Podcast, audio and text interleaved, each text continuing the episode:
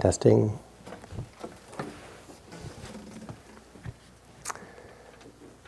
Hi, all.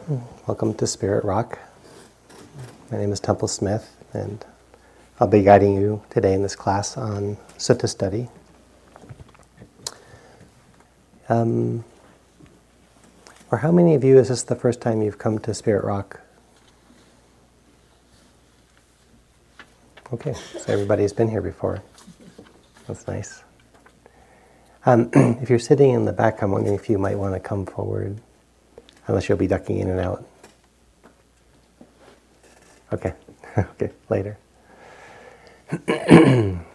hmm. So I thought we would um, begin just with a sit, um, maybe just a five minute sit to help us settle, and then we'll begin the, uh, the class.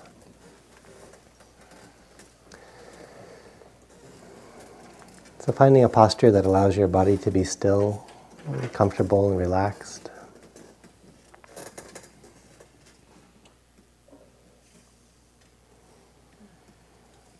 You might take a deep breath and then release it, and then allow your breath to be natural.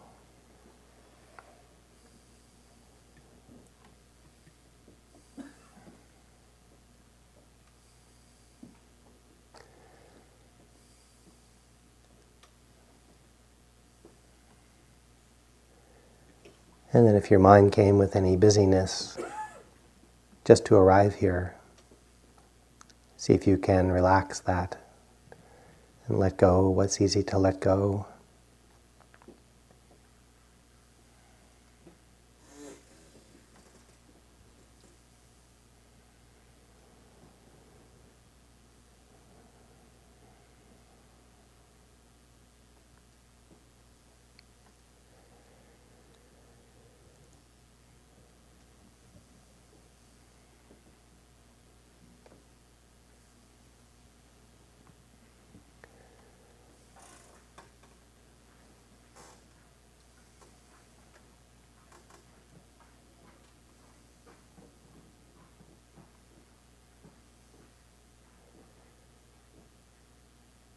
Letting your body be calm, letting your breath be calm, letting your mind and heart be calm.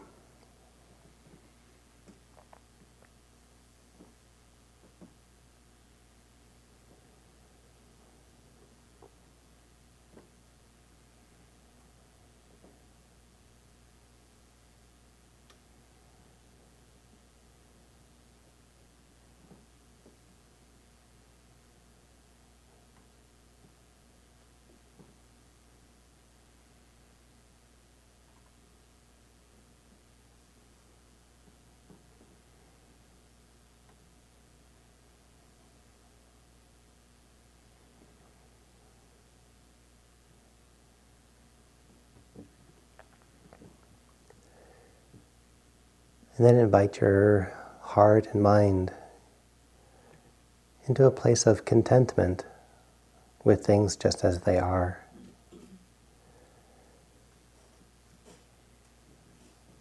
Sounds come and go, body sensations come and go, thoughts come and go.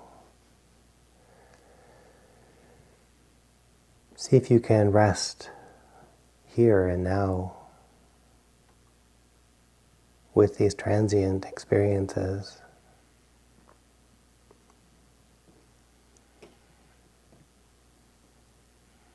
Establishing your contentment.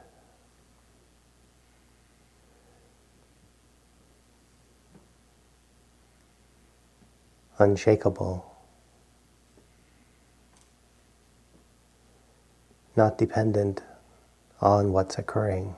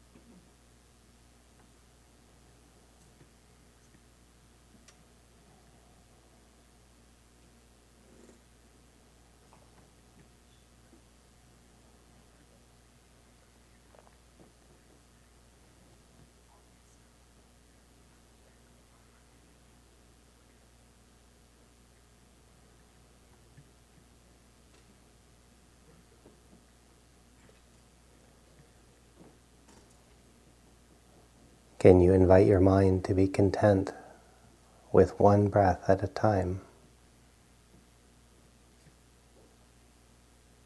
keeping it simple and easy.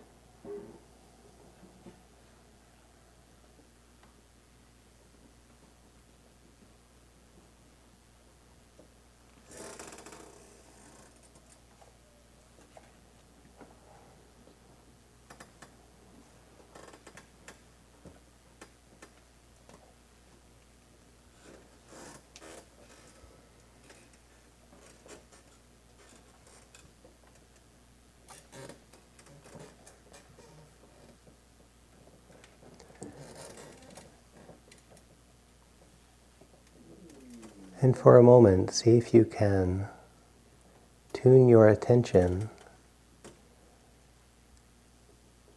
into the fact that in every moment there is something new arising. There are new sounds or silence,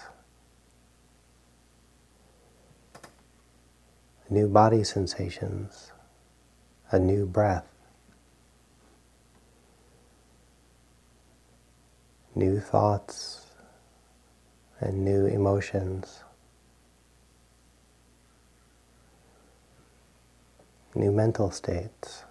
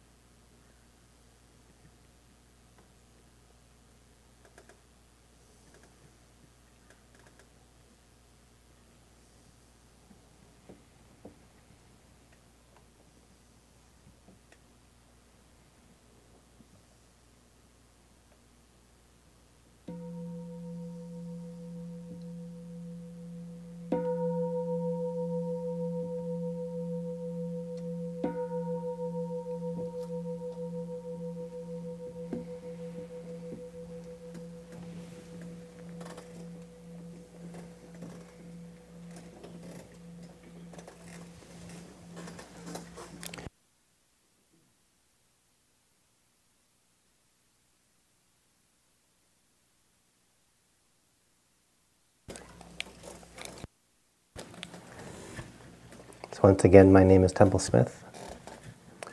Um, just yesterday, I started coming down with a pretty strong cold.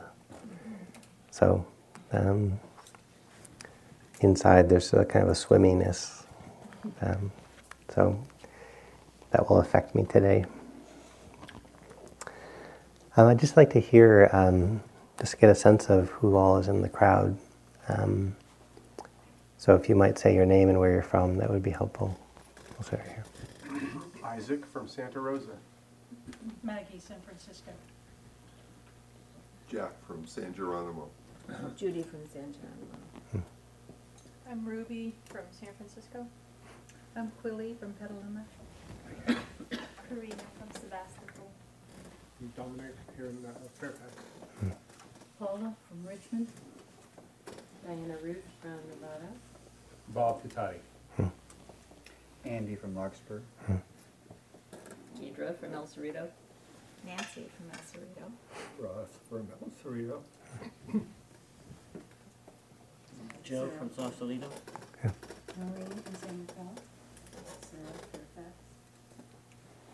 Karen, I'm from Oakland. I'm Sergio from San Francisco. Hmm. Jennifer from Woodacre. Jim Berkeley. Uh, Richard, San Francisco. Shia from Penngrove.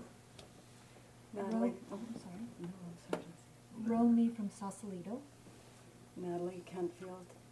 David Oakland. Marcia, Mill Valley. Hmm. Welcome. I'm curious, uh, um, before we begin the day, what was some of your um, inspiration to come today to Spirit Rock for this class? Just hear from a few people. Yeah, Um, actually, I had a question about the meditation. yeah. Is that okay? Let's do the intention first and then we can open up to that, yeah. What was your inspiration for coming out today? Yeah. I was able to purchase the, the Dents book last time I was here. Mhm. There is so much rich information Hmm. That I thought it might be helpful to me to hear individual perspectives. Mhm.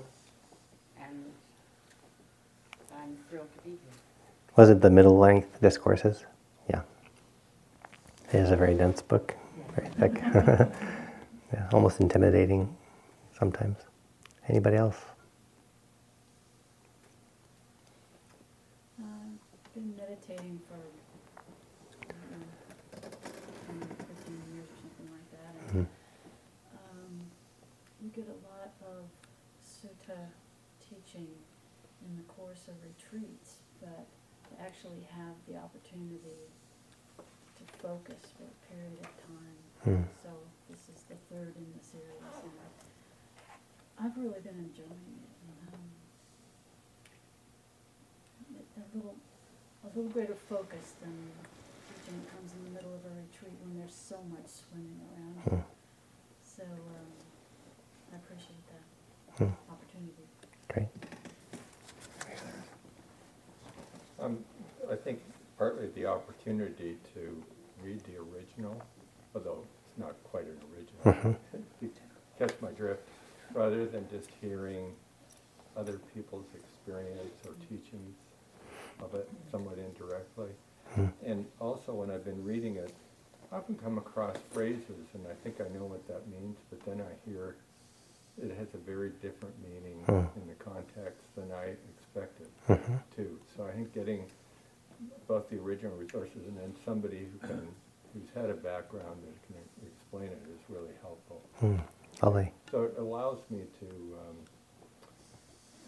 to, to, uh, experience it sort of a little more intimately for Mhm. myself as well as get feedback. Lovely. Back here. Yeah. I like to hear other people's uh, verbal interpretations of the readings as opposed to just my own interpretation. Uh-huh. And also, you're teaching a workshop in the next month. I thought I might go, so I thought I'd sit in the same room as you are for a while just to see how you feel. Right. Check me out.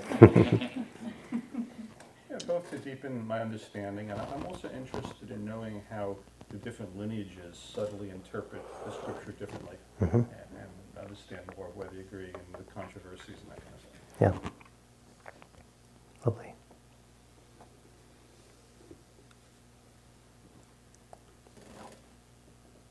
No. Yeah. I took a sutta studies class last year and couldn't attend the first two, is it three now? Hmm.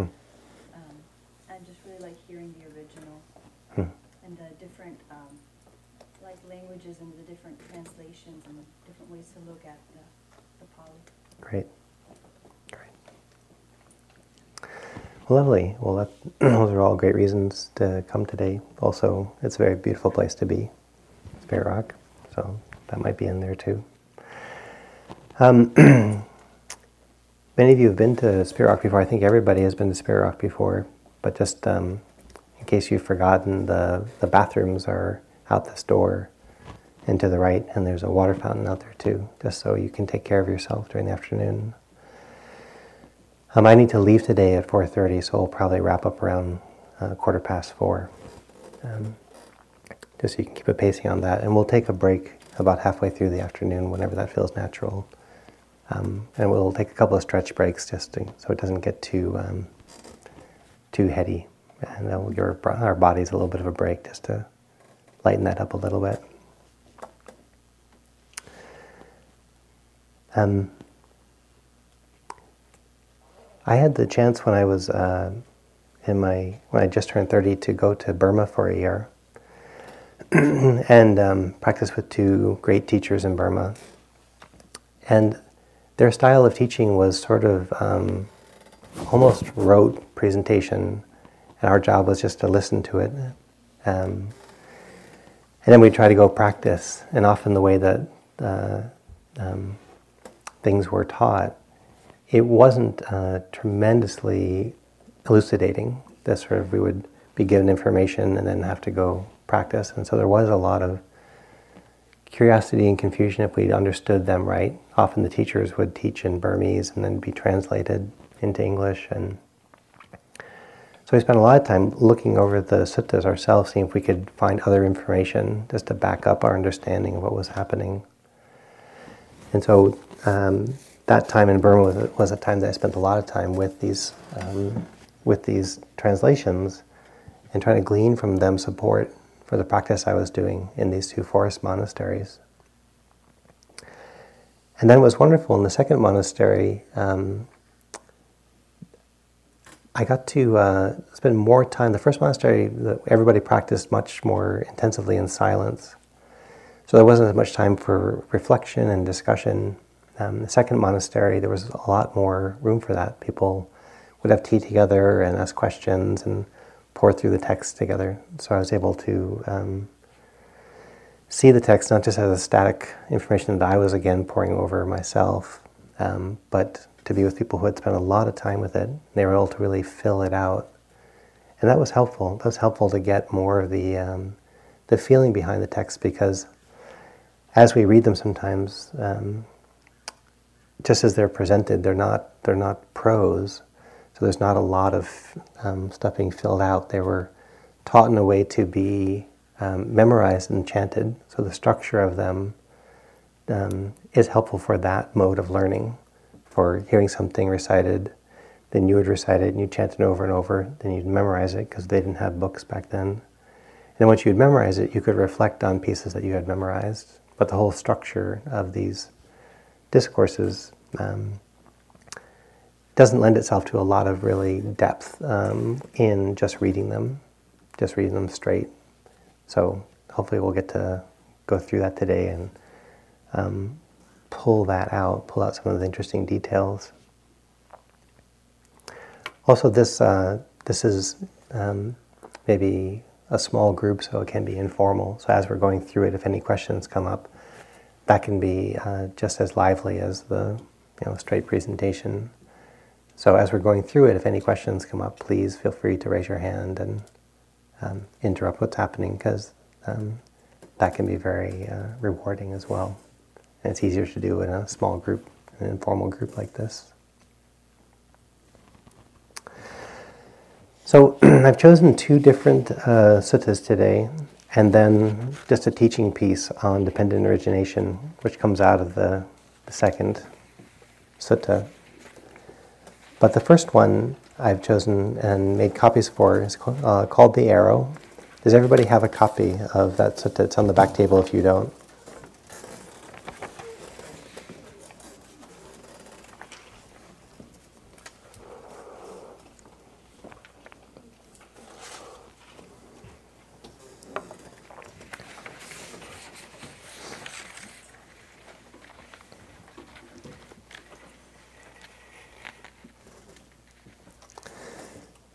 So on the back table there are um, two pieces of paper. One, one is a double that has the sutta on it, and the other has a diagram, um, a diagram and a list on the other side. We'll do that one uh, later, so you only need the sutta right now. this particular sutta um, doesn't come from the middle length discourses. It comes from the Samyutta Nikaya, which is a a collection of the discourses that usually are shorter in length. And so there's a bunch of short suttas that the Buddha gave. They're discourses that he, uh, he gave and they were memorized. The shorter ones go into um, one form of collection of his talks. Then there are ones that were longer, and those were called the middle length discourses. And then there were ones that were very long. Those are called the long discourses. So this one, the arrow, is quite famous, um, and it comes from the, the shorter collections. So I thought we would do is just uh, read it over, paragraph by paragraph. Each one of you can volunteer if you're comfortable with that, and we'll just um, we'll just look at it and see what's going on there, and I'll build. Um, I'll, I'll lend my reflections on that, and you can ask your questions. So, would anybody be comfortable reading the just the very first paragraph? Oh, before I before I go, um, I'll just read the very top part. Um, what I did here is I took two different translations, one from Thanissaro Bhikkhu and one from Nyanaponika Thera, and I found that neither one of their translations um, grabbed what I love about this sutta. They're both authentic, um, so I combined their two translations. Um, to kind of map my intuition on this sutta.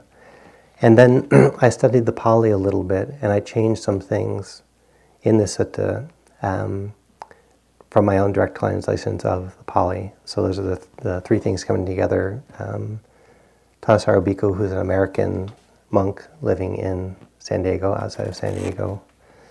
Nyanaponika Thera, who um, I believe passed away a while ago, but he was one of the first Westerners who ordained and did a lot of translation. Um, and then I've gone in and changed a few things. So you have a unique uh, translation in your hands that you won't be able to find elsewhere. Um, so would anybody be willing to read the first paragraph? Yeah. And read it loud enough we can all hear. Shall we use a microphone? Yeah, that would be great.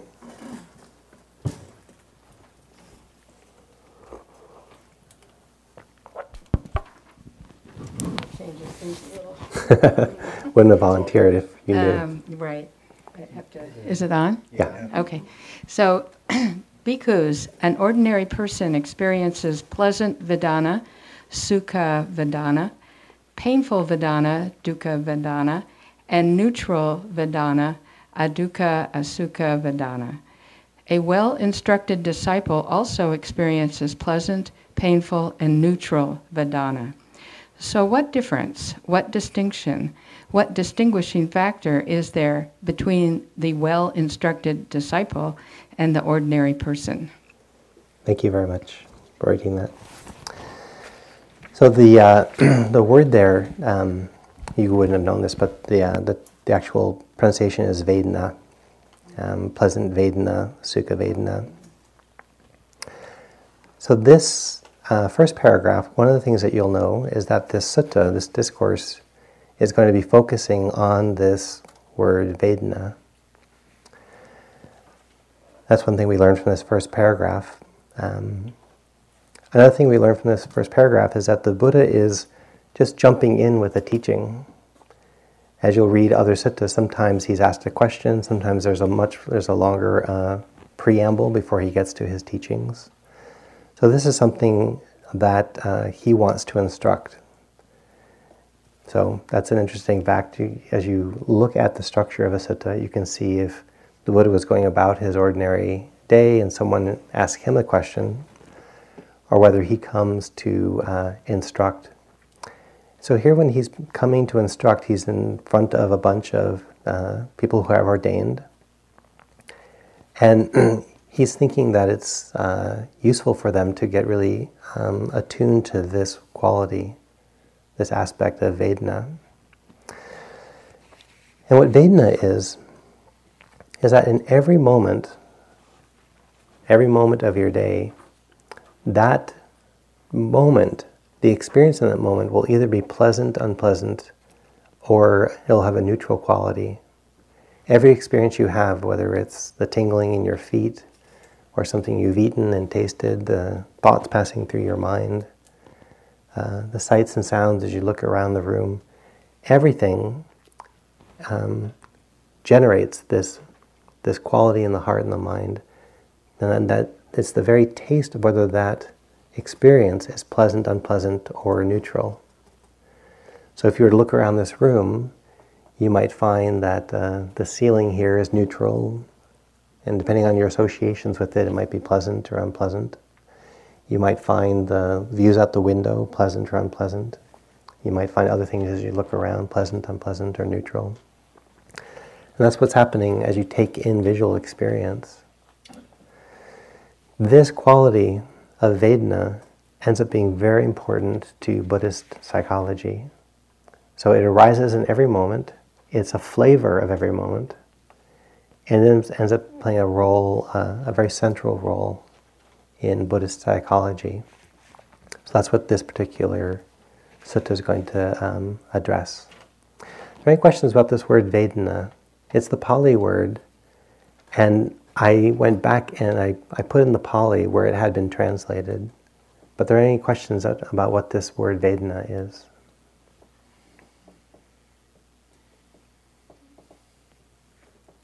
Is it, um, is there a thought component to it, or is it actually before there's a thought? It's before there's thought. So that's an, I mean it's an interesting point. If you were to uh, walk up to somebody or someone was walking towards you and you didn't recognize them, visually you're, you're seeing them, you can see your eye is functioning, so you can see them walking towards, but there's no perception that you already know this person. So someone's walking towards you, you might like the clothes they're wearing, you might um, see the expression on their face. Those might cause whether it's a pleasant or unpleasant experience. And then there's an ignition of a perception oh, I know you. And that perception might be pleasant, unpleasant, or neutral as well. So there's the there's the just the visual experience, the simple visual experience, and that might be pleasant, unpleasant, or neutral. Someone might be wearing uh, color combinations that clash, and if you care about fashion, you might oh, I can't believe they wore that. So there's the visual experience, and then there's the beginning of how we perceive what's happening. And then that begins a, a whole uh, assembly of thoughts and perceptions, or we're adding a lot of context through what we're perceiving. There's the initial visual experience, there's the simple perceptions that are happening, and then we build more and more complicated perceptions as we lend context. Each of those layers will have this taste of Vedana. And the Vedana is very experiential. And so if you were to um, if you were to press your fingernail into your skin, it starts off just being pressure, and at some point it becomes unpleasant. It's just I'd rather it wasn't happening. That's the beginning of this is unpleasant. This is not something I want. It's un, you know it's intense, and it's unpleasant. You might take uh, chocolate or raisins or something like that and eat them, and you chew them, and as soon as that the sweetness hits the sweet uh, taste buds on your tongue, then you taste sweetness, and if you find that pleasant, many people do, the pleasure in that moment is Vedana. It's the pleasure arising at the tongue around what you're eating. Um, so the, the Vedana is the part of the experience that has this tone of being pleasant, unpleasant, or neutral.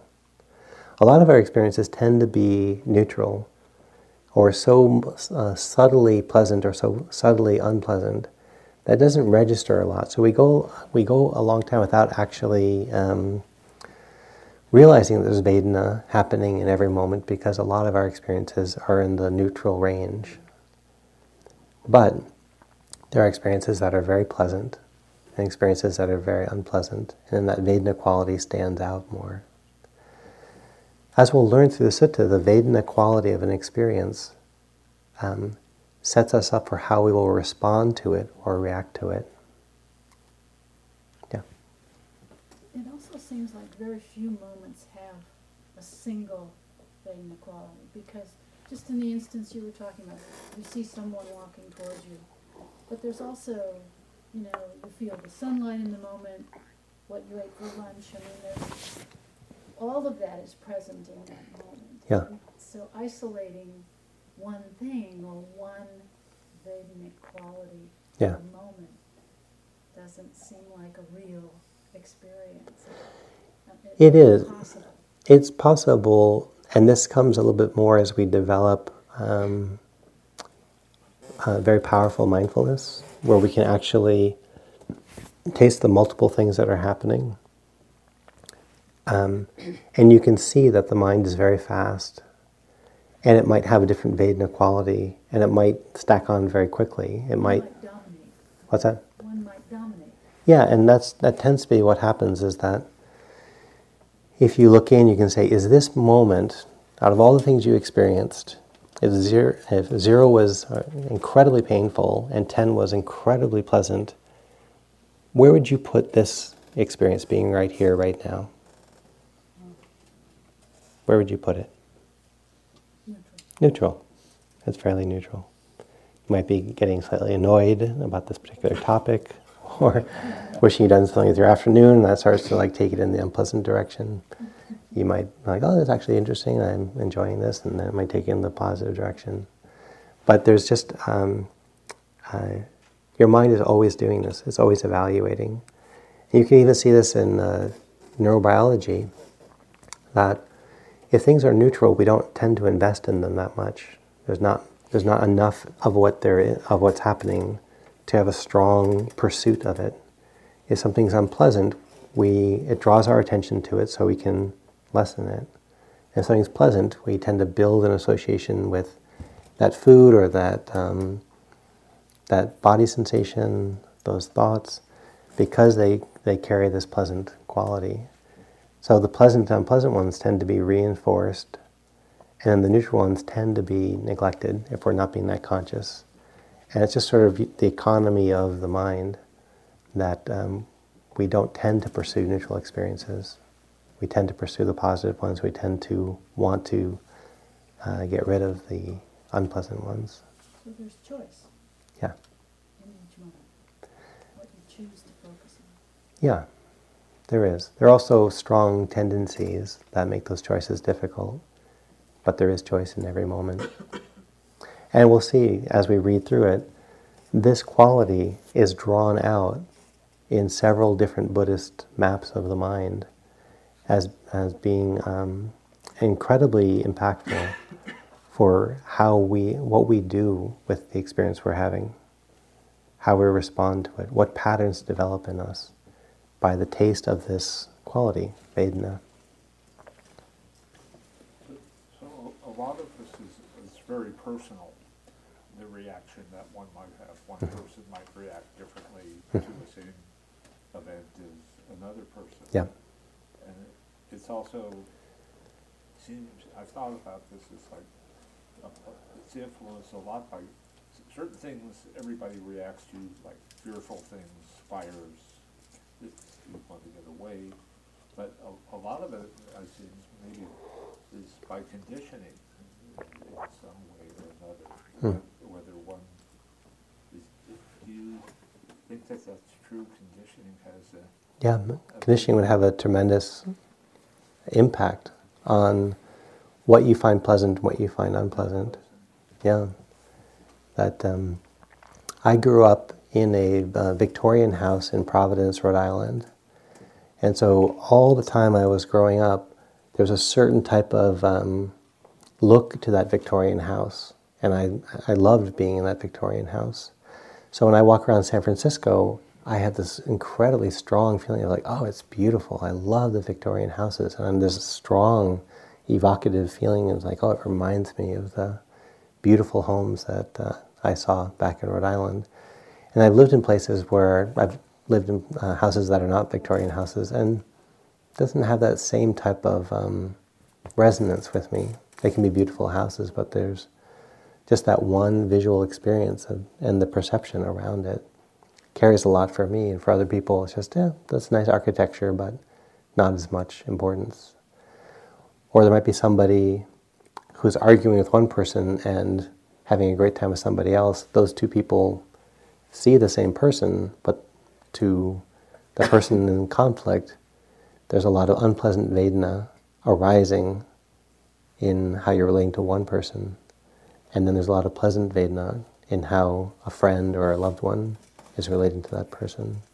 So it's definitely not in the object, it's in our relationship to our experience where Vedana is developed.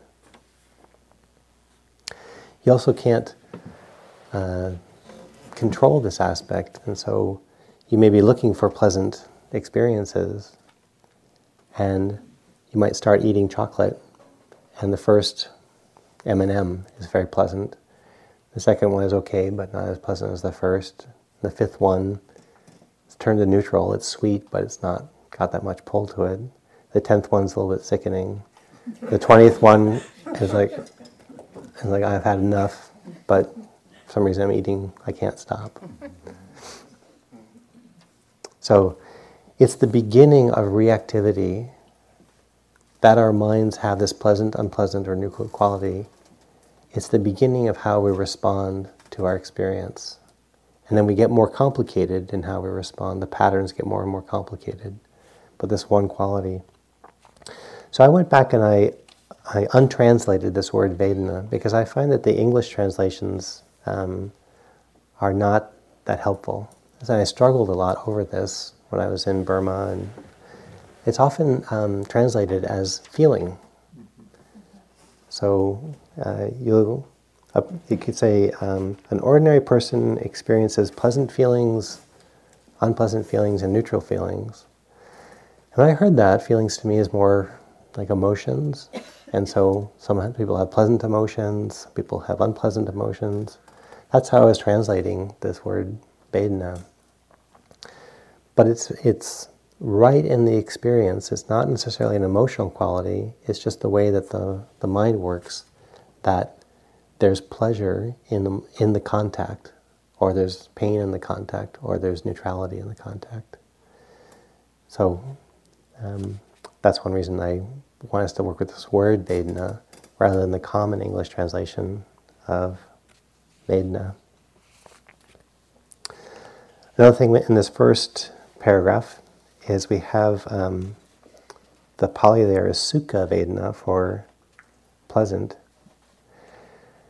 And that's the, the Pali phrase, the Pali word sukha has the same Indo European root as uh, sugar.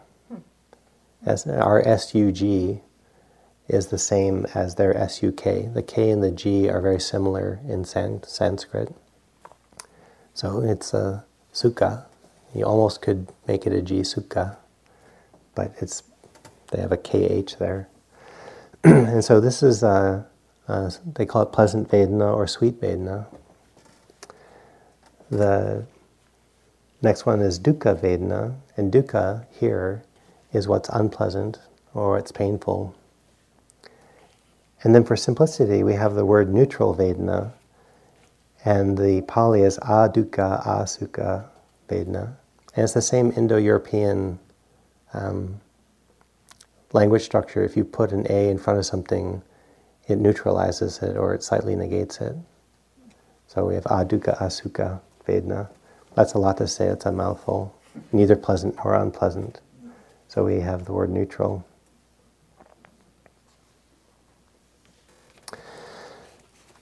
Going deeper into this first paragraph, um, we have the structure an ordinary person experiences pleasant Vedana, painful Vedana, and neutral Vedana. A well instructed disciple also experiences pleasant, painful, and neutral Vedana. So, one thing to know is that on this particular path, what the Buddha is teaching as you give yourself over to it, you don't experience less uh, painful experiences. You'll experience pleasant, unpleasant, and neutral no matter what you do. This is sort of um, shocking news, maybe, because we have this underlying tendency. We're hoping that as we make our choices in life and as we wind our way forward, that our future will get more pleasant. Or we're just looking for something more pleasant and we're frustrated by what's painful. So there is no distinction between this first experience. As you become more and more awakened, or even fully awakened, you'll still have unpleasant experiences to deal with. You'll still have pleasant experiences and neutral experiences. That will not be the distinction between an ordinary person and a well taught, a well instructed uh, disciple. So let's maybe have a moment of wah wah wah. like, really? Oh, too bad. so, um, anyways, there's a wake up call there. But then he says, so what is the difference? What happens as you get more and more, um, as you train yourself and as you follow these teachings? What does happen? It's not that you'll have less painful experiences, more more pleasant experiences. That is not the distinction. But what is the distinction? And this comes into really the the bulk of the teachings here. Would somebody be willing to read the second paragraph?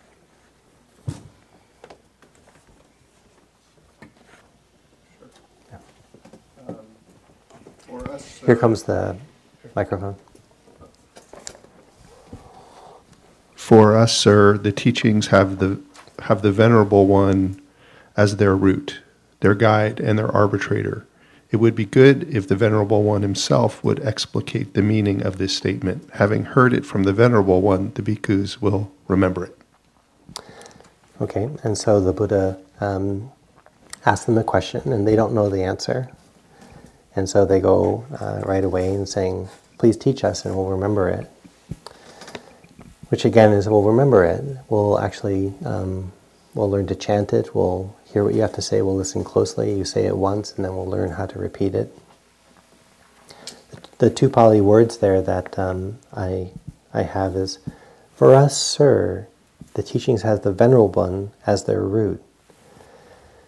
The way it's often translated is, for us, Lord, the teachings have the venerable one. And it's actually for us, Lord, the teachings have the blessed one as their root.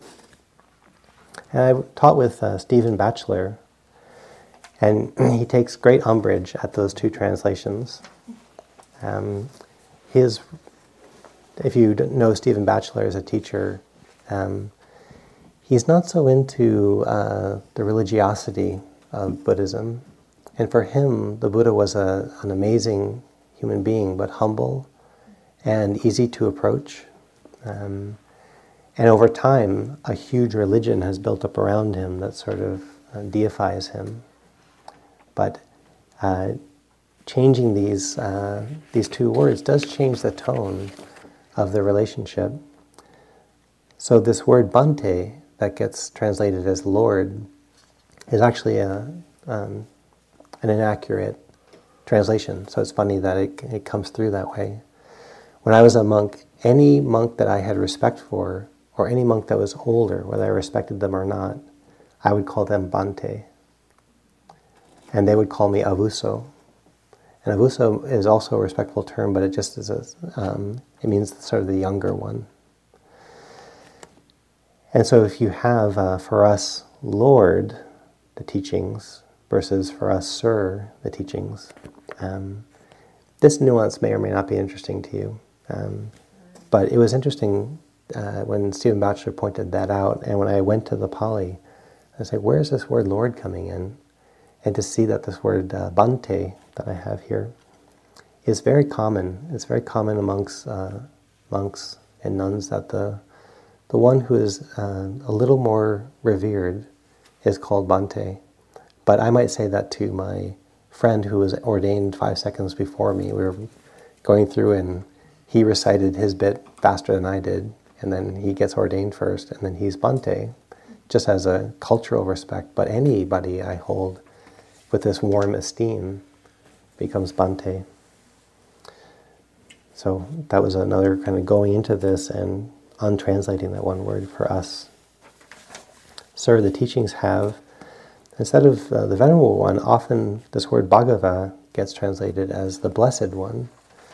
And that just starts to get again into sort of this um, reification of the Buddha as something other than us, something um, who is more fortunate or made of different stuff than we are. And that's possible. I mean, if you go over to India or Burma, the Buddha takes on uh, the role of Jesus, or the Buddha takes on this role of more supreme than gods. Um, and so it's easy to kind of uh, deify the Buddha. But what made the Buddha special is not that he had this godlike nature, is that he saw through his confusion. And that's really the only thing that he stands upon as his accomplishment and why he himself said, There is no uh, God who can teach me. There's nobody else who can teach me. I've seen through my own confusion, so I'm not still seeking answers. But over 2,500 years, there's this elevation of the Buddha into something who's made of different stuff than we are. It's also very, um, very American to want to kind of um, uh, get everybody on the same playing field. Like we're all we're all born equal. So when I was over in India teaching, and this um, young Indian man was traveling, it's like, I get it. You finally see, I finally get it. You see the Buddha as a human who awoke, and we see it as a God who took birth to teach us. And it's like, well, I think reading his translations, he, if you believe in the multiple lives, he did do a lot of work to be reborn, but he was reborn as a human who awoke. And um, so it's an interesting thing, even just to play with these words, Lord versus Sir, or Blessed One versus Venerable One. Bhagava is also um, anybody who has something to teach you, and if you revere them, if there's something that you uh, resonate in them, uh, as a deferential to your teacher, you might call them uh, Bhagava.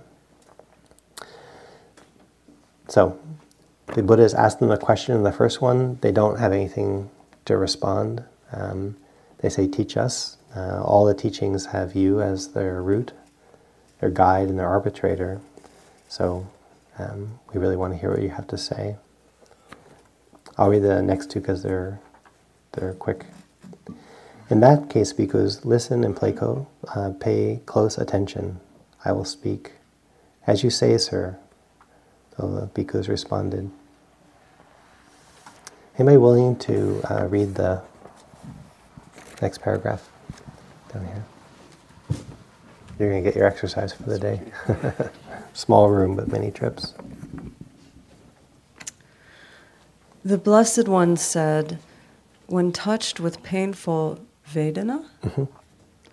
the ordinary person then also experiences sorrow, grief, lamentation, beats their chest, and becomes distraught.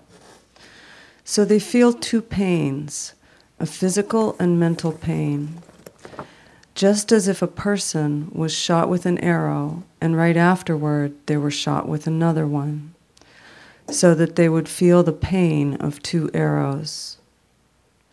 In the same way, when touched with painful Vedana, the ordinary person sorrows, grieves, laments, beats their chest, and becomes distraught, so they feel two pains physical and mental. Great, thank you.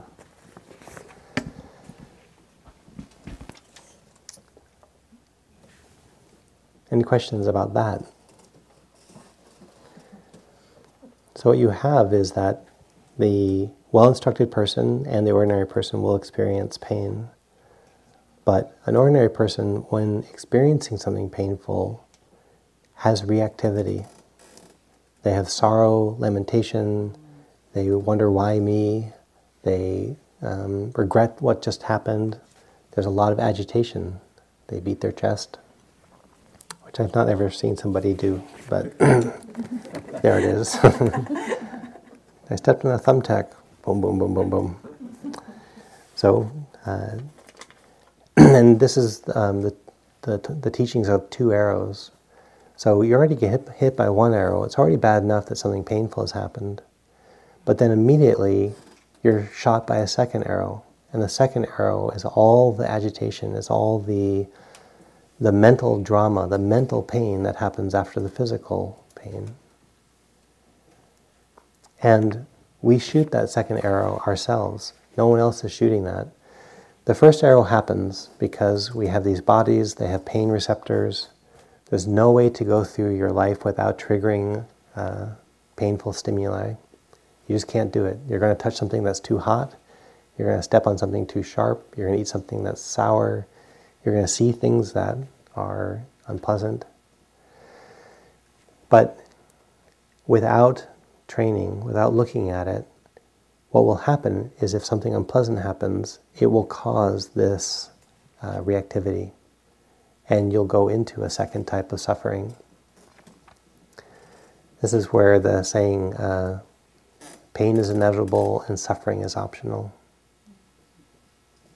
The suffering that comes because there's pain is the second arrow. As I've seen myself, it's not one arrow. I, something bad will happen, and I'll just empty the whole quill on myself. Like, why me? Why this happen? Who did this? Who put that there? This world is unjust. I'll just be riddled with arrows when all there was was an initial challenge. There's traffic. I'm going to be late. Why is it this way? Why does everybody have to be in a car? Why don't they have public transportation? And just boil my mind. When all there is is it's already hard enough being late. I'm also going to add all this extra stress and tension. Yeah. The, the one thing I, I take out of the beating the chest part Mhm. is kind of like drawing attention to yourself. Yeah. How bad you feel. Yeah. And, you know, prideful, you know, thing is how I see that. Yeah. And you may not physically do that, but we act out in many ways to draw attention to ourselves. Yeah.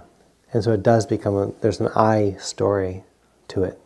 Something happens, and then an I drama erupts out of it. Very easy to do, we all do it. As you train on this path, you do it less. It's one of the things to check your own progress is can you have an unpleasant experience without a tremendous amount of reactivity? Is that lessening over time? Can you just have the direct experience? When I was um, when I was ordained in Burma, uh, there were so many unpleasant things that I had to experience in Burma that being privileged here in the United States, we have uh, temperature control, so it's always 68 to 72. Uh, we can do that. Even our cars have temperature exchanges, and our food tends to be all good, and clothing is very comfortable. You know, again, if you're privileged, you don't have to experience a lot of pain. Um, and then to go to Burma and find it was hot or cold. Um, there were loud sounds trying to practice meditation with hammer blows as they were building the monastery I was in. Going out for alms walks every morning, and it would be bitterly cold. I mean, it's usually hot in Burma, but about three or four in the morning, you can see your breath and be shivering cold. And it'd be this moment, this like half hour window between shivering cold and too hot. Mm-hmm. And like just right. And all of a sudden you start to feel that first wave of the heat and you have to take off your clothes and and it's just boiling hot. So there's a lot of unpleasant Vedana just in terms of temperature, let alone what you hear and see, seeing uh, you know wounded animals that we just don't see here. But they're it's common they don't really have that same caretaking of wild animals like dogs and cats. Just just seeing more unpleasant things hearing more unpleasant things smelling more unpleasant things than i'm used to. And the practice was how to be free while that was happening not can i get myself in this little goldilocks zone where everything is just right um, and find myself happy there versus opening up and finding myself free no matter what's happening. Yeah. I'm kind of grappling with this, like just the words of physical and mental. Mhm. Um, it seems confusing to me. Yeah. Um, in terms of the two arrows. Um,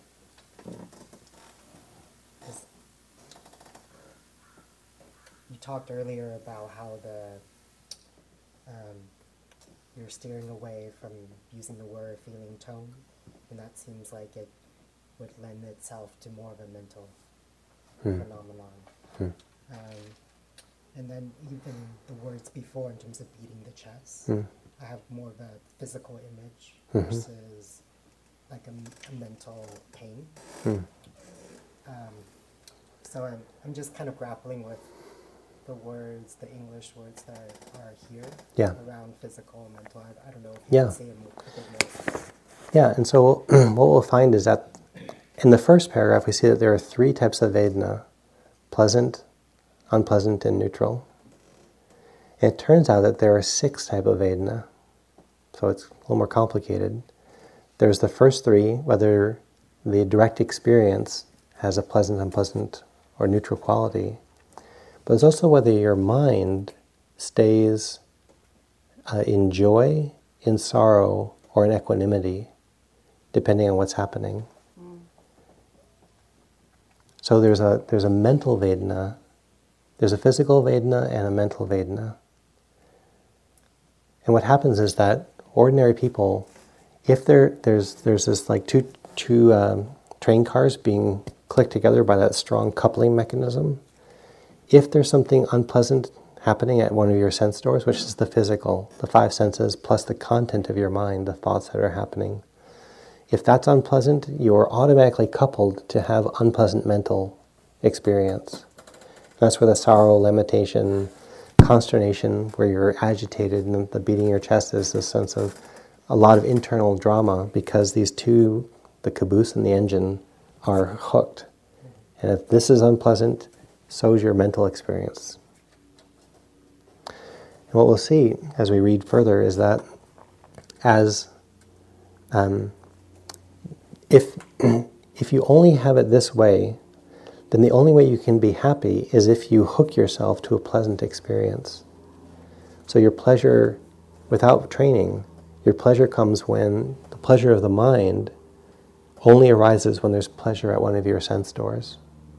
The five senses or pleasant uh, internal thought. And then if something's neutral, all you get is boredom. Neutral experiences make the mind sleepy or dull. And so the ordinary person, these two things are linked. Unpleasant experience causes unpleasant mental experience. Pleasant experience causes mental happiness. And um, neutral experiences cause a sort of dullness. What we're doing through the Eightfold Path, what we're doing through the Buddhist teachings, is uncoupling these two so that over here you tend to just have equanimity or joy, but you don't go into internal uh, mental pain depending on what's happening. The two responses of the well taught person, the well practiced person, is inner joy or inner balance. And it's, it's irregardless of what's happening uh, at one of the sense doors. I'm not sure if that touched your question. Yeah, I think I think so. Okay.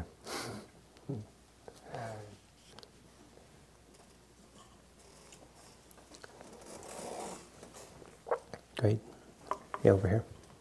It's something similar I was gonna ask. I was gonna, can you give an example of having, um, uh, an unpleasant contact at the mental door and then not having it coupled, and then having it coupled and having it not coupled with the, with the rest of the, the mental Vedana?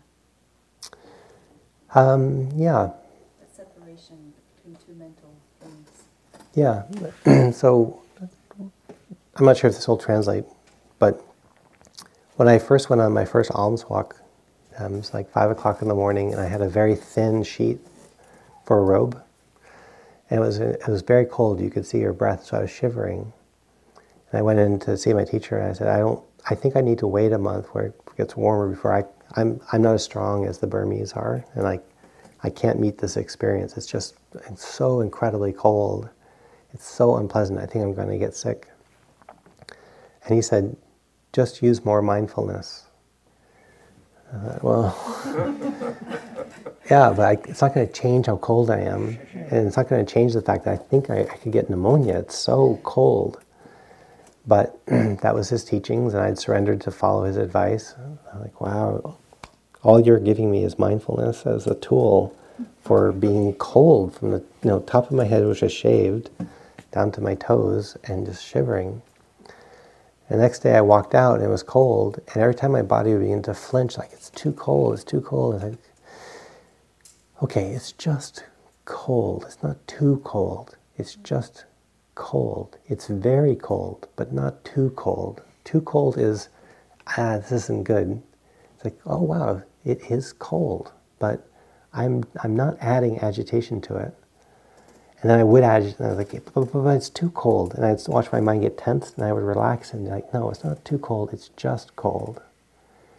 It's like, yeah, but it's too cold for this body. You're going to get sick. That's why it's too cold. It's like, well, I am just going to keep walking because I don't have an option. So let's relax into it. And I found that as I tensed up around the cold, my circulation would kind of go down. And that's like, oh, this is why you get sick actually, because you flinch around it.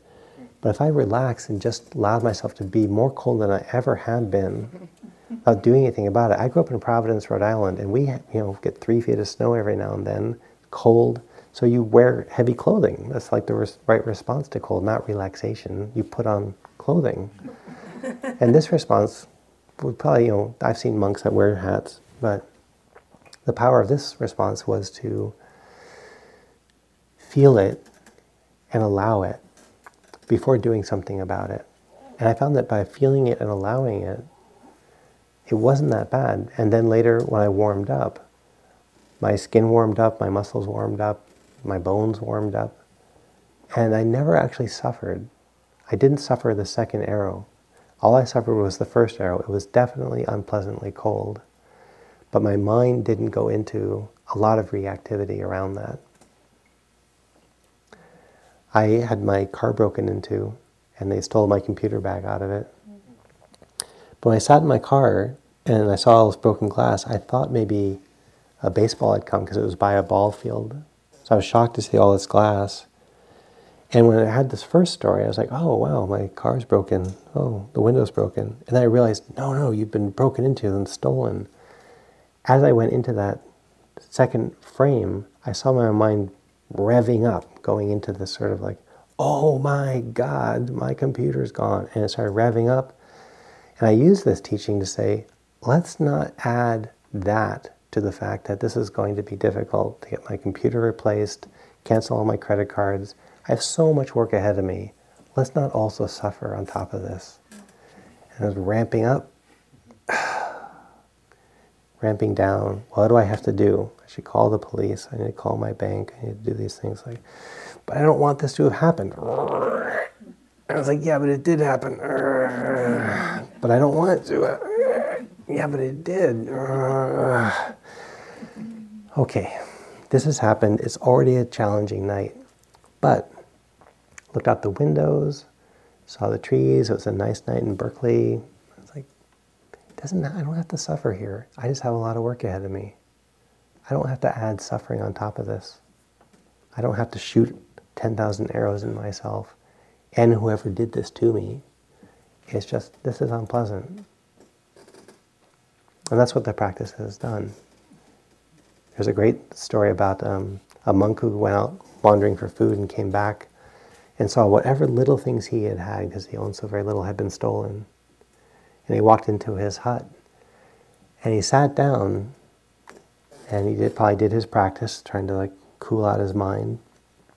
He looked out the window and he saw the full moon rising. And he said, The thief took everything but the moon at the window. And no thief can take the moon at the window. And no, the moon at the window um, is a metaphor for your own free mind. So it's both a vis- beautiful visual experience, but the thief can't steal my well being. I shoot myself with the second arrow. And I have an option here and now not to do that. It's just an unpleasant experience. I don't also have to suffer on top of it. Yeah. I had, um, the first time I did a retreat, uh, a long retreat, beforehand I was having a lot of back pain and I was really anxious about sitting for a long period of time. And someplace a few days into the retreat, I was still having a lot of back pain, but I was waiting in the dinner line, and I was overcome with just a sense of equanimity Mm. and peacefulness. Mhm. The next thing that happened was I had a reaction to that, and I was almost like fighting it. I was like, how could you be relaxed Right. and at ease when your back is killing you? you know, there's, so there's this. I, I think there's this part of us that you know that that ratcheting up Right. is what we do, Yeah. and we're very attached to that. It, I've seen that in my family sometimes where something bad will happen and everybody gets really stirred up. And I tend to take a breath and not get stirred up. And it's like, you're always so neutral. Ah. and it's like, this is functional. Like, I'm, I'm actually doing something functional. It's like, if you really cared, you'd be as pissed off as we are. And it's like, I care enough that I'm not going to actually boil over with being angry because I've seen it doesn't help. And there are people who, um, I, when I was dating and I was younger, um, it would be very confusing because someone said, would say, "Do you miss me when I'm gone?" And it's like, you know, uh, I like it when you're here, but I'm not actually that sad when you go. Like, you're kidding. It's like it's the sign that you love me is that you're in pain when I'm not here. It's like you know, I know, not so much actually. Uh, not so much. It's not that I don't like. You. I love it when you're here, and I don't. I I watch my mind get all balled up and complicated. Like that may feel good, but that comes with a whole bunch of drama if I actually step into that that thing. It's like yes. I think what you're asking is, you know, do I appreciate when you're here? Yes. Do I notice when you're gone? Of course. But I don't suffer because you're gone. And that that was hard for a lot of people to hear that.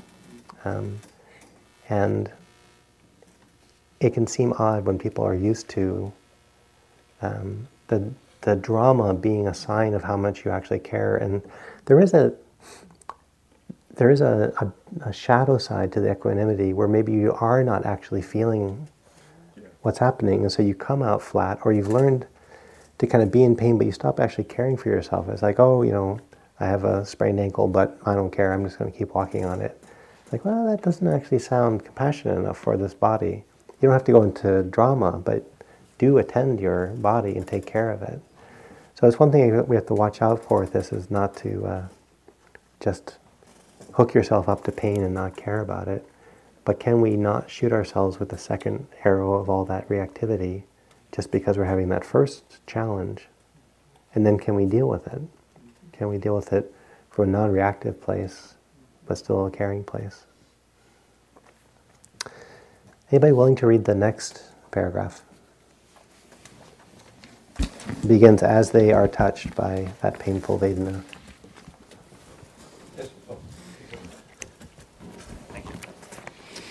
As they are touched by that painful Vedana, they become resistant. Then, in these, whoso resists painful Vedana, an underlying tendency of resistance against that painful Vedana comes to underlie their mind. Touched by that painful Vedana, they delight in sensual pleasure, kama sukha. Why is that? Because the ordinary person does not know any escape from painful Vedana aside from sensual pleasure. Then, in those who enjoy sensual pleasure, an underlying tendency to lust, raga, for pleasant Vedana comes to underlie their mind. They do not know, as it actually is present, the arising and ending of these feelings, nor the gratification, the danger, and the escape connected with these Vedana. In they who lack that understanding, an underlying tendency to ignorance as to neutral Vedana comes to underlie their mind. Thank you. So, drawing out from this paragraph, it's what I was talking about earlier that if you suffer because there are unpleasant things happening, the only way you know how not to suffer is to have a different experience. And so, the languaging here is uh, seeking pleasant experiences, but it's more than seeking. It's actually a, um, a yearning, a, uh, a pursuing, Um, I'm unhappy here and now, so I've got to have something to replace this. Where's my chocolate? Where's my where can I ground myself on something pleasant because there's something unpleasant happening. And then we see this word um, tendency. So if you if you can't stand the amount of your life that is that has this unpleasant quality, the accidents that happen or something that's you can't divorce yourself from. You know, you're with your parents while they're aging. It's unpleasant. If you can't um, be with that, then you're going to end up resisting it, resenting it, and a tendency will come where you'll tighten, you'll try to push away, and you'll begin desperately seeking uh, a pleasant experience just so you can get some relief in your mind.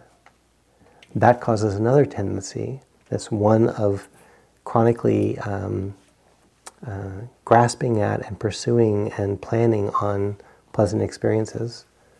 So we're looking at not just a one off experience here, but if there's a trend in not being able to meet the challenges of life and what's difficult, then there's a trend of resistance and there's a trend towards um, pursuing, grabbing onto, being uh, addicted to seeking pleasant experiences because it's the only way that person knows how to uh, be happy.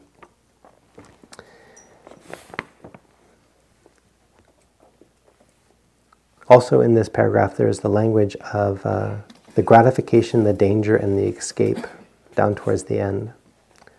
The gratification is the Buddha saying, yes, there are pleasant experiences. That's the gratification of having taken birth. You will know pleasant experiences. The danger is we become attached to those pleasant experiences. So if you don't know the danger of pleasant experiences, we tend to grasp onto them, we tend to cling to them, overly pursue them, ask more of them than they can deliver. And you don't know the escape. And the escape is to recognize that they're impermanent. So if you know the impermanence of unpleasant experiences, if you know the permanent, the impermanence of pleasant experiences, and the impermanence of neutral experiences, then one escape that will happen is just if you wait, that experience will pass. So this is the escape of unpleasant Vedana. It's happening. It will change. You don't necessarily need to um, do something about it. Or you can do something about it, but not from a desperate state. My back is hurting. I'm okay with that. I can feel it. And now I'm going to shift and there, it's alleviated. It's not a reactivity, it's not a resistance that I can't stand that first pain. I can, I'm, I'm up to it, recognizing this body has some painful experiences. And I go to do something about it. That's not about um, being unable to meet the first experience. You're just responding. That tends not to be an agitation in the mind if you go about alleviating the underlying pain by first meeting it.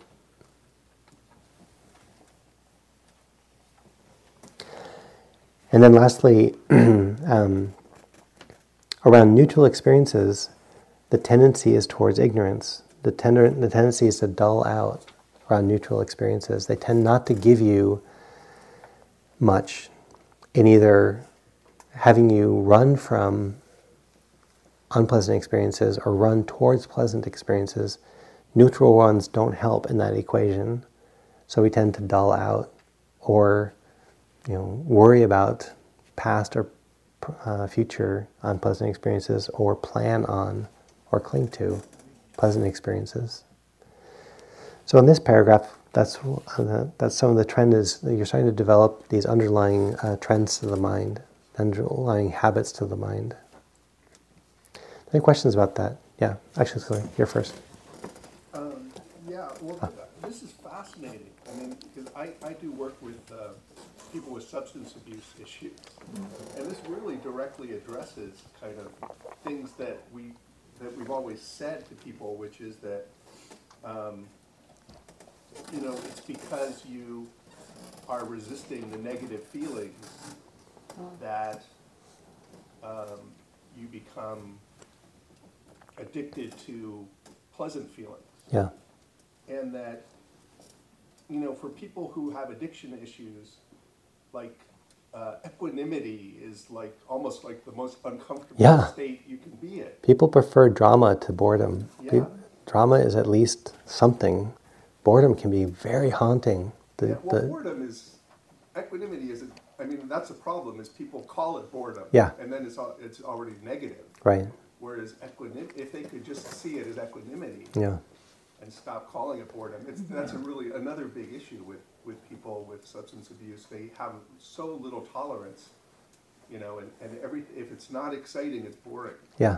Kind of the, And we have a very stimulating culture, very, very stimulating. And so we, we know the easy out of being distracted. And you see people, um, I once went to the, the DMV on a Wednesday, and it turns out on Wednesdays they open a half hour, half hour up later. So all of us that got there right on time had a half hour. And whoop, out came the cell phone, and people were just like this. And everybody was sort of like zombies, like looking right at their cell phone, and just like anything but kind of just sitting there with nothing to do. And I was like, I remember that not being so much of a problem, you know, having like a half hour and I just sort of sit there, walk around, but like like being so stimulated and then to have a half hour with nothing to do was like was so intolerable. To like, give me something. Let me do my email here. Let me fill this time with something. Um, so it's I think it's an underlying trend in our culture, and to see um, young children growing up with so much stimulation versus having huge blocks of time where that were unfilled, where you would fill it with your own imagination and creativity. Is now there's just a lot of stimulation. So what do you do with big blocks of open time? so, so essentially what he's saying here is that the lust for pleasant experience is directly related to the resistance to unpleasant. Right. That it, otherwise, it's just, of course, we don't like pleasant, unpleasant experience. Yeah. And we don't, and we like pleasant experience, but the lust, the cra- the real craving Yeah. Is, is um, added on. Yeah.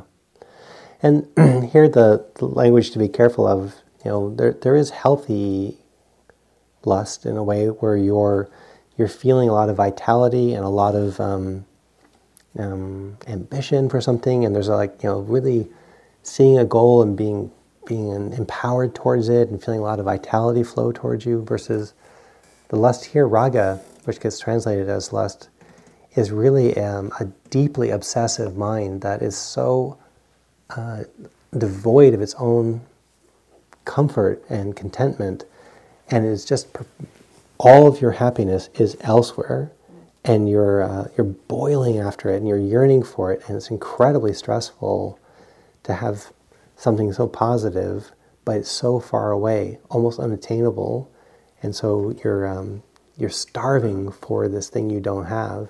That's not a very empowered state versus having a sort of a robust appetite for whatever you know. Lust often has a sexual tone to it, but you can also have a the same type of um, passionate draw towards anything you really love to do.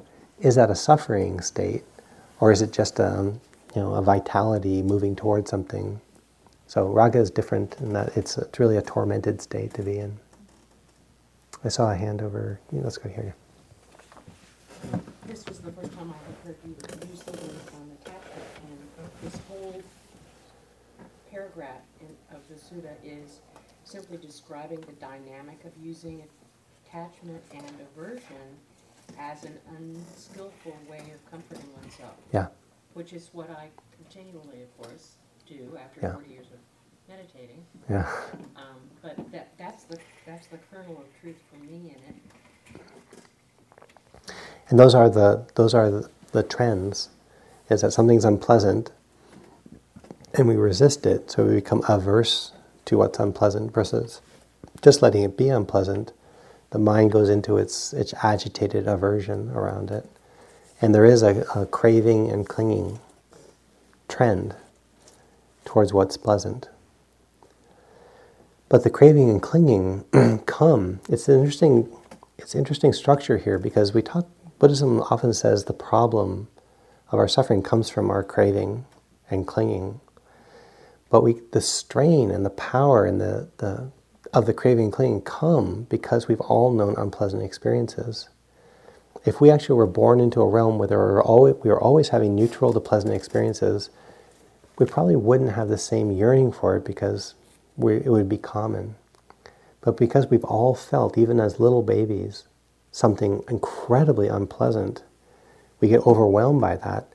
That's what causes this craving and clinging to become such a beast because we have bodies uh, that give us um, access to this world, and that access to this world comes with pleasant, unpleasant, and neutral experiences.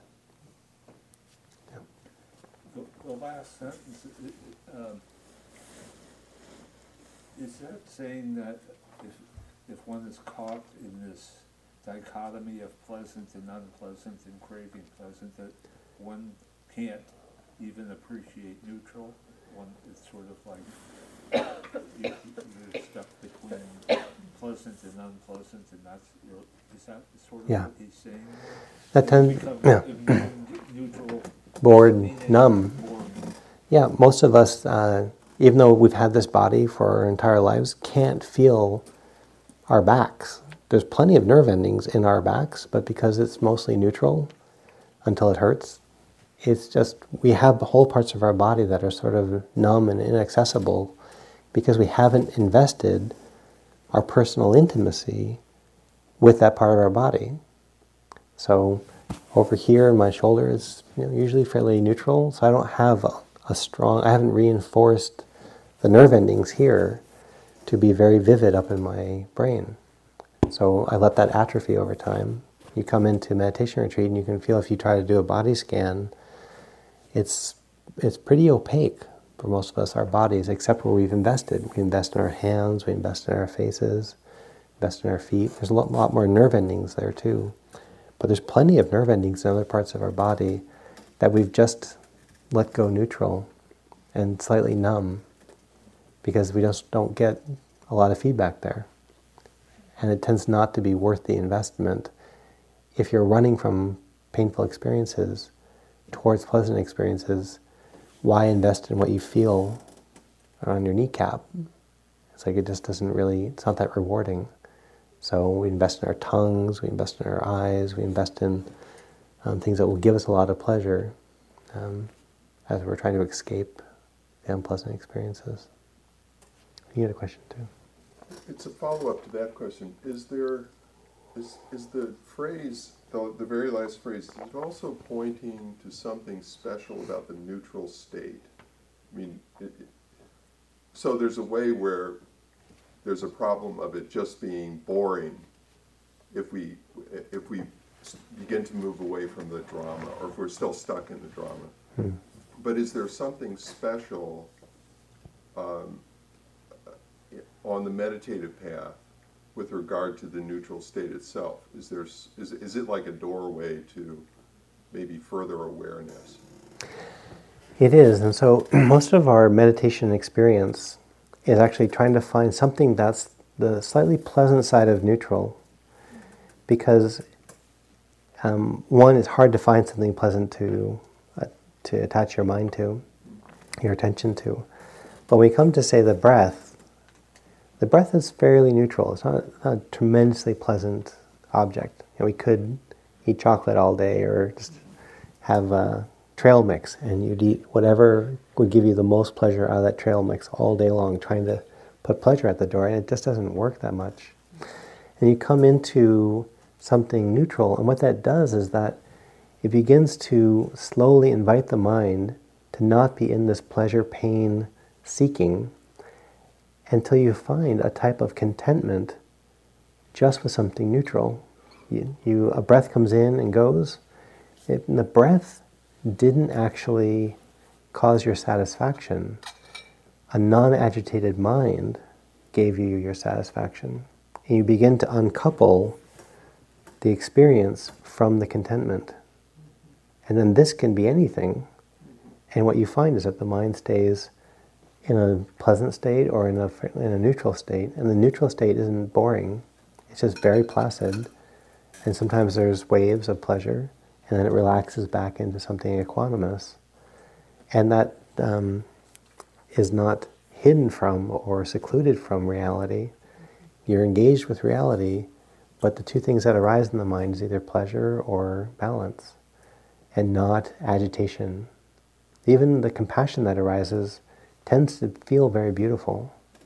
Even when you're in contact with, uh, I used to work in a hospice ward, and when I really came to terms with the fact that people were dying and worked out my drama in relationship to that, then even while they were suffering, I didn't suffer. I just would have a lot of compassion for how hard it, their journey was. And I could sit with them, and they would feel that I was on their side, but they would, they would look into my eyes and see someone who wasn't agitated that they were going through a dying process. But I had to come to terms with the fact that people actually die and what actual death and dying look like. And as I settled into that, when I went into the hospice ward, it felt very sacred. There wasn't a lot of um, negative emotional states. It just tended to be a lot of compassion when people were suffering, joy when, even though they were dying, they were happy, and then, you know, a lot of neutrality when everybody was just resting. But in all the various things that arose in me, um, there weren't negative mind states like there were when I first got in there, where I was overwhelmed and frustrated and scared by the dying process. So there's, there's a lot of room for a very dynamic, intimate uh, mind and heart with something very overwhelmingly unpleasant. But in all that dynamic nature, there isn't some, there isn't a negative mind state where there's sorrow or lamentation or um, some type of agitation when you're in contact with an aspect of reality, like the dying process.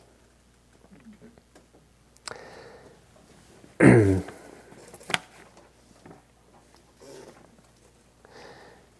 willing to read the next paragraph? It's fairly short.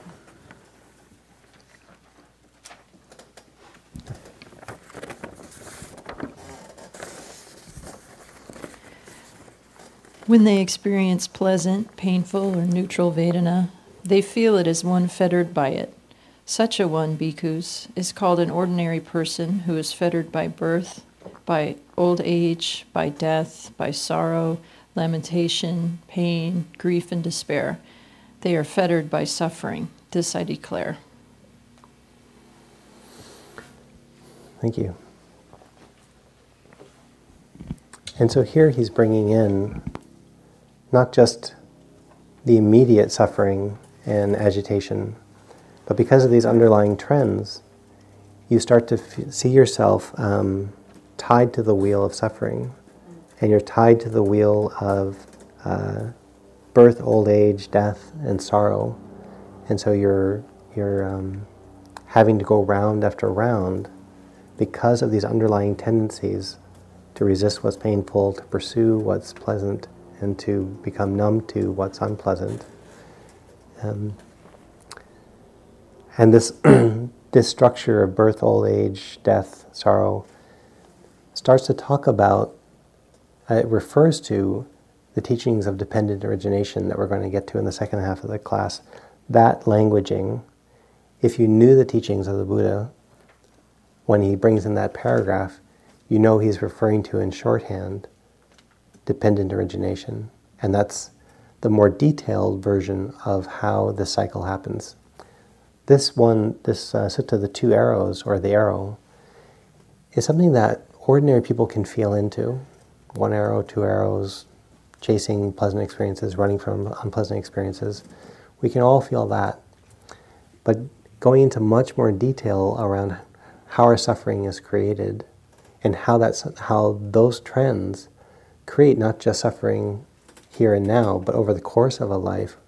And if you have the belief over the course of tens of millions of lives where these trends get laid down and they have you um, spilling forward from one life to the next life to the next life to the next life, reinforcing these trends of running from something painful, running towards something pleasant, and ignoring or being numb to what's neutral. So um, there's more at stake here than just suffering in the moment or not. Can you handle the one arrow or not? these trends actually have a severe impact, and they end up these trends when they are developed um, fettering you, which is sort of like getting uh, manacles to the wheel of suffering that drives uh, the rebirth process. So the stakes are higher because of this paragraph where he's inferring that. Anybody willing to read the, uh, the next paragraph? We'll go through this and then we'll talk about the, yeah. Actually, can I go back to the paragraph before? Sure. The, they do not know as it is actually present, the arising and ending of these feelings? Yeah. Could that be read that the benefit of simply experiencing them and knowing that they're impermanent? Exactly. Means that you don't have to do anything. In a way, in a certain sense. Yeah, in a certain sense, you don't have to do anything about it. Like when I was going for the alms walk and it was cold, you know, I had to go collect food for the day, or otherwise other unpleasant things would happen. So it was cold, and it was temporary. And even if it wasn't temporary, it just um, it's all there was in that in that moment to face it. But it all experiences tend to be temporary, and so because of that, the cold I was experiencing, um, it was just a matter of an hour or two of feeling cold, and then the heat would come. So knowing that things arise and pass, which is in the very brief meditation when we started off, I just intone, I just suggested that you might notice that in every moment something new is happening. And when you actually train your attention to realize in every moment something new is happening, that is actually the, the true escape of unpleasant experiences is that they don't last. You don't have to seek something different. You just have to know that they won't last. Knowing that you can relax and then possibly change things if you wanted, but it's a different equation because you're not thinking they're permanent.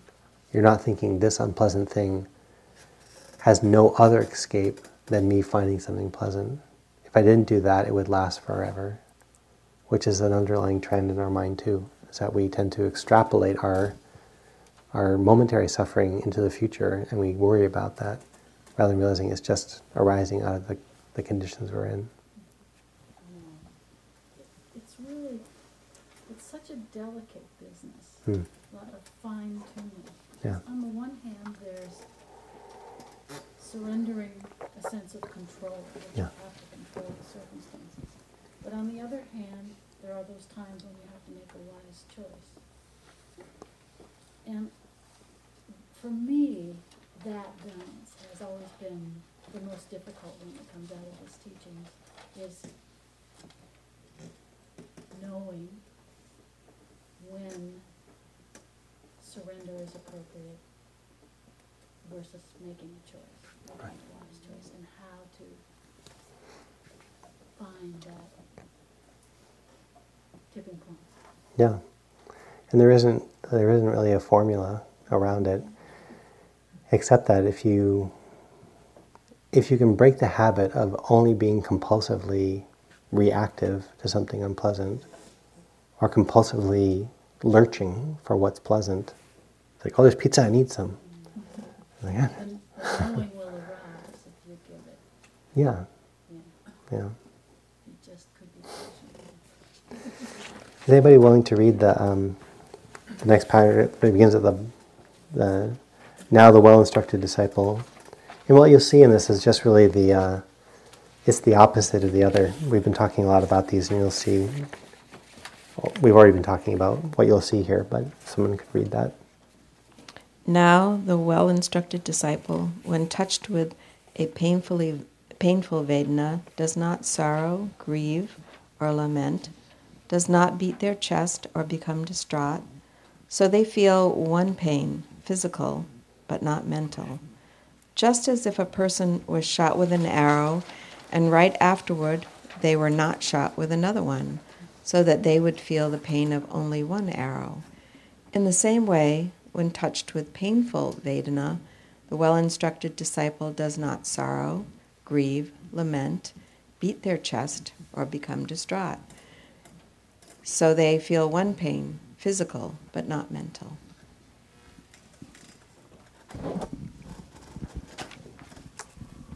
Any questions about that?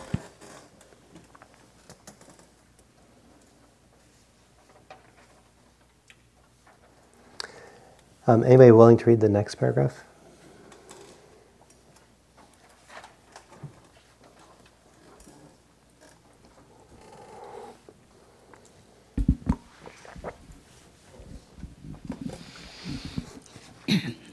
Having been touched by that painful Vedana, they do not resist it. Hence, in them, no underlying tendency of resistance against that painful Vedana comes to underlie their mind. Under the impact of that painful Vedana, they do not proceed to seek sensual happiness. And why not? As a well taught noble disciple, they know of an escape from painful Vedana other than by seeking sensual pleasure. Then, in they who do not proceed to seek sensual pleasure, no underlying tendency to lust for pleasant Vedana comes to undermine the, underlie their mind. They know, as it is actually present, the arising and, un, and ending of these Vedana and the gratification, the danger, and the escape connected with these Vedana. In those who know thus, no underlying tendency to ignorance as to neutral Vedana come to underlie their mind. When they experience pleasant, painful, or neutral, neutral Vedana, they feel it as one who is not fettered by it. Such a one, bhikkhus, is called, is called a well taught noble disciple who is not fettered by birth, by old age, by death, by sorrow, lamentation, pain, grief, and despair. He is not fettered to suffering. This I declare.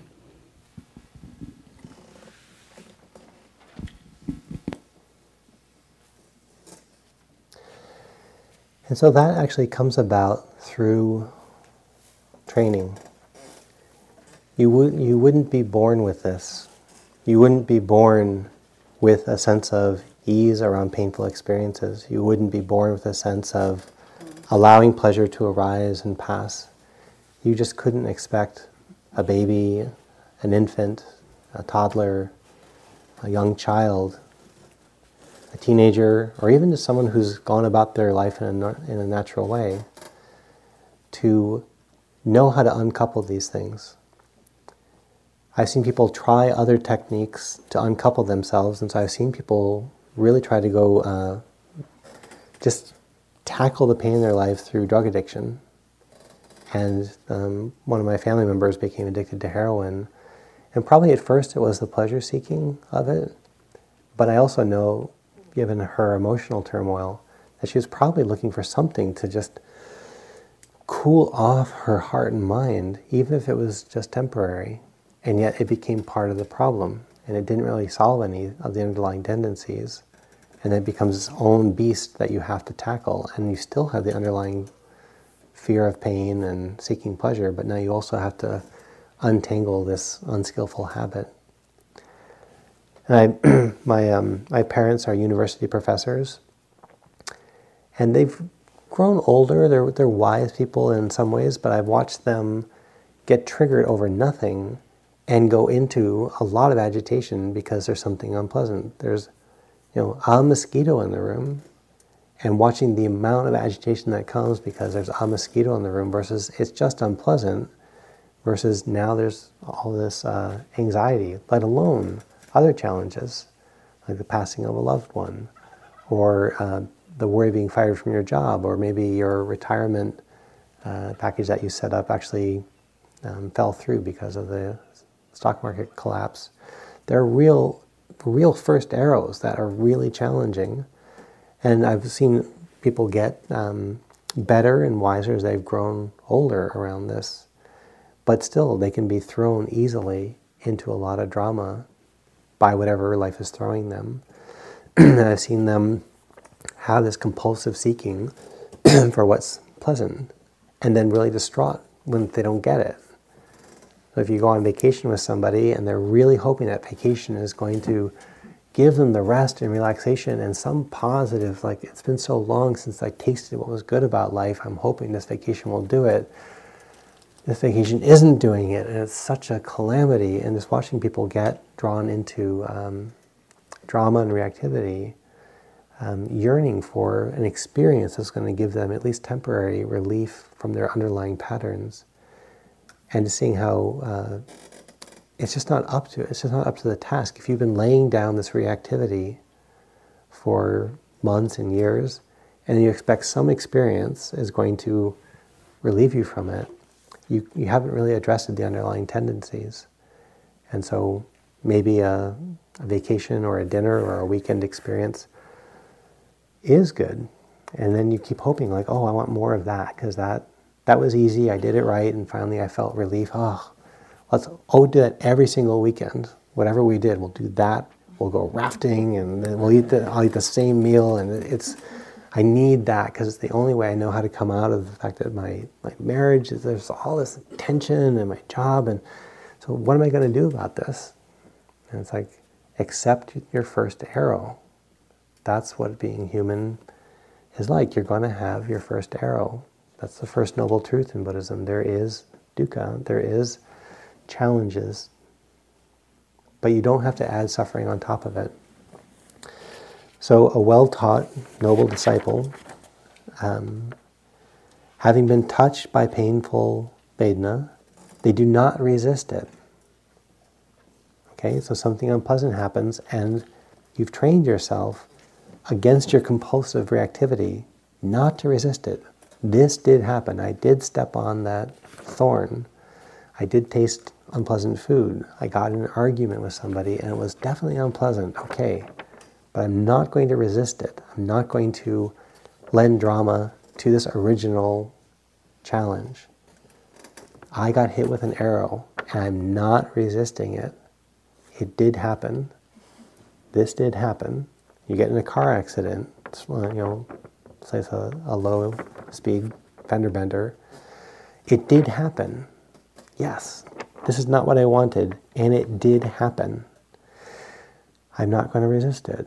What do I do? Well, get out of your car. Is everybody okay? Yes. Can you tell who is at fault? Yes or no? Do you need to go to court? Do you need have insurance?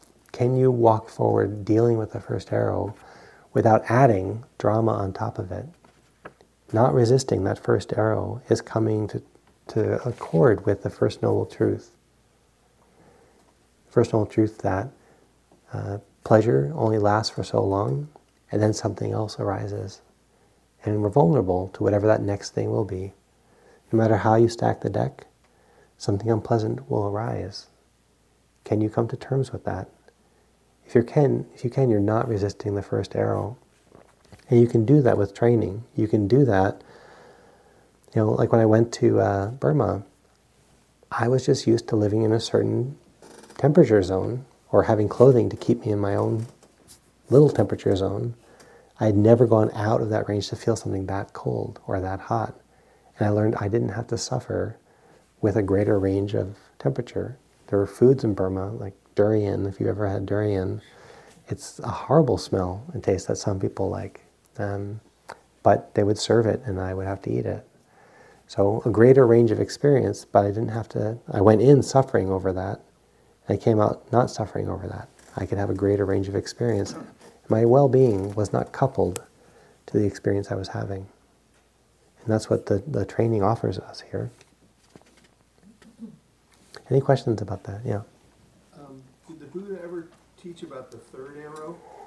Which is, you know, in my experience, what happens for me is that um, when I do react, one of the big differences for me in, in practice, I still react, but then what I, what I find myself doing much less is judging myself for having reacted. Right.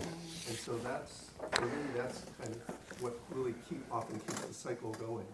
Yeah, and that's really the, the multiple arrows is that you get hit by one challenging thing, and, so, and then your reactivity is a second. But then you have reactivity to your reactivity, and that's really the third. But really, you can see it as being a second, second arrow. It's like it's not only bad enough that you something challenging happened and there was reactivity, but then you hit yourself with a second arrow around your second arrow, which became a third arrow, and you get in these chain reactions, and you get in these bad moods where everything is unpleasant because you're in such a bad mood. Anybody want to read the the the last lines there, all all four of them? Then we'll take a stretch break.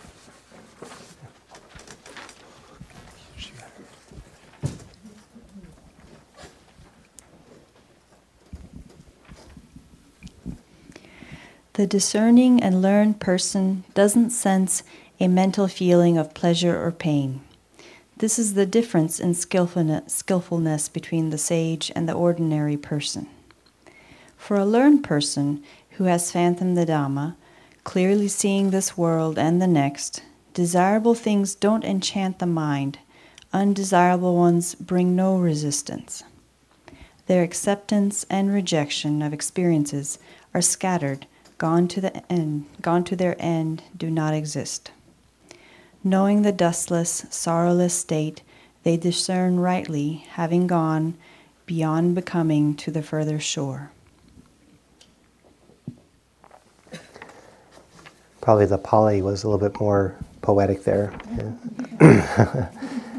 but uh, often in the Buddhist time, there was um, the art of uh, of poetry, and some of the greatest um, writings of the time were put in verse. And so, as the Pali that he would have given would have been standardized so that people could hear it and they could recite it. Um, yet there is a, a, a, a break in the language patterning in this sutta to end with this stanza, and it's something that um, would have been its own recitation where you might just repeat that, and it would have been carefully structured in meter and rhyme to be uh, very uh, soothing to the mind to be able to recite that last part, and then you might um, chant that over and over as a kind of um, a guiding, as a compass heading of what um, coming out of this trouble around the first arrow um, and all the agitation and learning not to do that, and then coming into a time of your own complete freedom and awakening, having gone beyond agitation uh, to the time of uh, knowing the dustless, sorrowless state, discerning lightly they've gone beyond to the far shore, and the far shore is coming out of reactivity in a complete way. So you're never drawn back into reactivity. You just take the moments that arise as they arise and respond to them skillfully but without them uh, kicking up a lot of drama.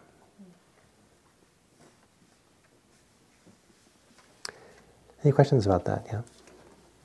The question of not, of not resisting, it seems to me it's one of the cruxes of, the, of because it's an art. I mean, the, the first reaction is to resist. I, yeah. I find that uh, something unpleasant happens, and to welcome it in some way and not resist it, I mean, that to me is, I haven't learned that. no. And we all have a range. We all have a range, whereas if our experience goes beyond that range, we'll get reactive. And that range changes day by day. I have a, you know, if I wake up with a cold, my, I'm more easily drawn into my reactivity of what the day has to offer versus if I'm feeling, if I slept well, for example. But we all have a general range, and then there are experiences beyond that. And what you learn to do is realize that you're having reactivity and resistance, and you see if you can meet that and relax it. can I meet my reactivity and let it go and just come down to the original experience without reactivity? And we all can all do that to some extent. And the progress is building that capacity so that there's less and less that will draw you into that reactivity and agitation. Yeah. Um, I understand it for myself, but where is the further shore? I mean, Hmm. is that, what is that? Like, they have gone beyond becoming to the further shore, like just another way of understanding or a different lifetime? Well, getting back to the, the line, um, to be fettered by old age, sickness, and death means that at each death, you're reborn again. And you have to go through it all again. And there's enough holding you that you're sucked into another round, and another round, another round. And so the image of the farther shore, having gone beyond, is to have unfettered yourself from these forces that keep you bound to reactivity, Oh, so transcending samsara. transcending samsara. And there are two moments where, I mean, many moments where that happens, but there's the complete letting go, and then you still walk out the rest of your life, but you're no longer reactive. And that's full enlightenment. And then when you pass away at the end of that life, there's no new being born out of that, um, that momentum. And so they've gone beyond, they stop arising actually. Let's take a stretch break to be kind to our bodies, and then we'll meet and we'll go into dependent origination.